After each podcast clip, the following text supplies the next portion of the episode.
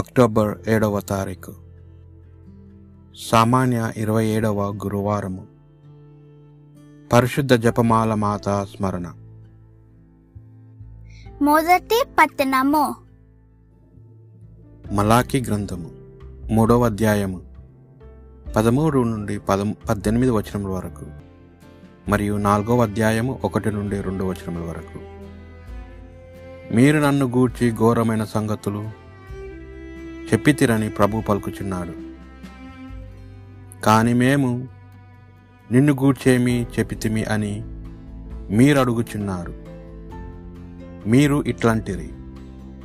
ప్రభువును సేవించుట నిష్ప్రయోజనము. ఆయన ఆజ్ఞలను పాటించుట వలన లాభమేమి? మేము చేసిన కార్యములకు గాను సర్వశక్తిమంతుడైన ప్రభు ఎదుట పశ్చాత్తాపపడుట వలన ప్రయోజనమేమి? మాకు కనిపించిన దేమనగా గర్వాత్ములే సంతోషముగానున్నారు. దుర్మార్గులు వృద్ధిలోకి వచ్చుచున్నారు. వారు దేవుని సహనము పరీక్షకు గురిచేసి తప్పించుకొని తిరుగుతున్నారు. అప్పుడు ప్రభునకు భయపడువారు తమలో తాము మాటలాడుకొనిరి. ఆయన వారి పలుకులు వినెను. ప్రభునకు భయపడి అతనిని గౌరవముతో చూచి వారి పేర్లు ఆయన సన్నిధిలోనే జ్ఞాపకార్థముగా గ్రంథము వ్రాయబడెను. సర్వశక్తిమంతుడైన ప్రభువు ఇట్లనుచున్నాడు వారు నా ప్రజలగుదురు. నేను పనికి పూనుకొను వేళ వారు నా సొంత ప్రజలగుదురు. తండ్రి తనకు ఊడిగము చేయు కుమారుని పట్ల దయచూపినట్లే నేను వారి పట్ల దయచూపుదును అప్పుడు దుర్మార్గులకు సజ్జనులకు ఏమి జరుగునో నన్ను సేవించువారికి సేవింపని వారికి ఏమి జరుగునో నా ప్రజలు కన్నులారా చూతురు. సర్వశక్తిమంతుడైన ప్రభువు ఇట్లానుచున్నాడు కొలిమి వలె మండు దినము రాబోచున్నది. ఆ రోజు గర్వాత్ములు దృష్టులు గడ్డి వలె కాలిపోవుదురు. వారిలో వేరైన చిగురైన లేకుండా పోవును. కాని నా ఎడల భయభక్తులు చూపు మీపైన నా రక్షణ సూర్యుని వలె ఉదయించి బావును కిరణము వలె మీకు ఆరోగ్యము కొనివచ్చును. మీరు బీళ్ళకు పోవు లాగు వలె గంతులు వేయుదురు. ఇది ప్రభువు వాక్కు. భక్తి కీర్తన ప్రభువును నమ్ము నరులు ధన్యులు. దృశ్య సలహాను పాటింపనివాడు పాపుల మార్గమున నడువనివాడు అపహాసకులు కూర్చుండ చోట కూర్చుండి నరుడు ధన్యుడు. ప్రభువు ధర్మశాస్త్రం ఆనందముతో చదువుచు రయ్యింబబులు దానిని ధ్యానించువాడు ధన్యుడు. ప్రభువును నమ్ము నరులు ధన్యులు.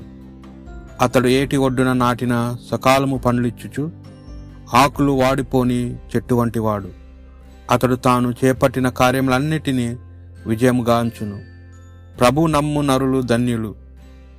కానీ దుర్మార్గులు ఇట్టివారు కారు. వారు కళ్ళమును గాలికెగిరిపోవు పొట్టు వంటి వారు నీతిమంతుల మార్గము ప్రభునకు తెలియను దృష్టుల మార్గము నాశనముకు గురియగును. ప్రభు నమ్ము నరులు ధన్యులు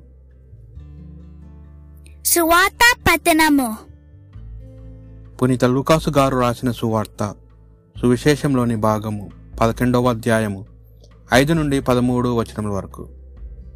యేసు ఇంకను వారితో ఇట్లు పలికెను మీలో ఒకడు అర్ధరాత్రి వేళ తన మిత్రుని యొద్దకు వెళ్ళి ఇట్లు చెప్పు ననుకొనుడు మిత్రమా నీవు నాకు మూడు రొట్టెలు బదులిమ్ము. నా స్నేహితుడు ఒక ప్రయాణమైపోవచ్చు నా ఇంటికి వచ్చి ఉన్నాడు. అతనికి పెట్టుటకు నా యొద్ద ఏమీ లేదు. అప్పుడు ఆ మిత్రుడు లోపల నుండి నన్ను తొందర చేయకుము.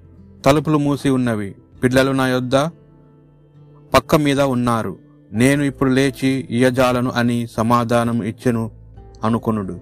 నేను మీతో చెప్పినదేమనా?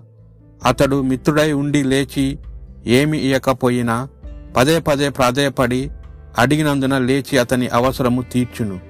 అట్లే అడుగుడు మీకు అనుగ్రహింపబడును వెతుకుడు మీకు దొరుకును తట్టుడు మీకు తెరవబడును అడిగిన ప్రతివానికి ఇవ్వబడును వెదుకువానికి దొరుకును తట్టువానికి తెరవబడును అని మీతో చెప్పుచున్నాను. మీలో ఏ తండ్రి అయినా కుమారుడు చెప్పినా అడిగినచో పామునిచ్చునా గ్రుడ్డును అడిగినచో తేలును ఇచ్చున మీరు ఎంత చెడ్డవారై మీ బిడ్డలకు మంచి వస్తువులను ఇచ్చుట మీకు తెలియను కదా? పరలోకమందున్న మీ తండ్రి తనను అడుగు వారికి ఇంకా ఎంత ఎంతగో పవిత్రాత్మను ఇచ్చినో ఊహింపుడు. ఇది ప్రభువు సువిశేషము.